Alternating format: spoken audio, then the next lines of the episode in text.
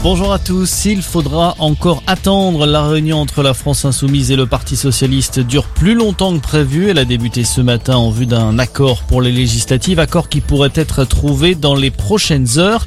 Un résultat, l'entretien prévu cet après-midi entre les Insoumis et les communistes a été décalé à 22h. On rappelle qu'hier, ce sont les Verts qui ont validé un programme commun avec le mouvement de Jean-Luc Mélenchon. Il porte notamment sur la retraite à 60 ans encore le SMIC à 1400 euros. Ils ont manifesté aujourd'hui dans une quarantaine de villes en France, notamment à Paris. Les policiers étaient mobilisés en soutien à leurs collègues mis en examen pour homicide volontaire. Le fonctionnaire de 24 ans avait tué avec son arme de service deux personnes qui, selon les forces de l'ordre, avaient tenté de forcer un contrôle routier. C'était le 24 avril dernier sur le pont Neuf à Paris.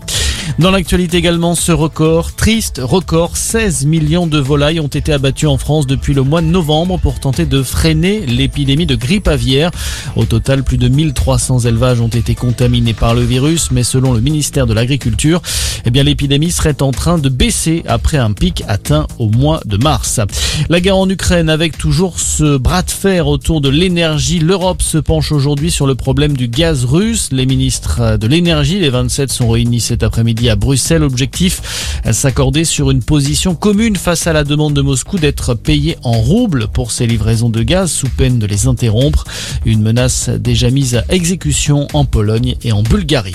Et puis Apple, dans le collimateur de la Commission européenne, le géant américain est soupçonné d'abus de position dominante dans les paiements sans contact. En clair, la marque à la pomme est accusée d'imposer aux utilisateurs de téléphones portables son service Apple Pay.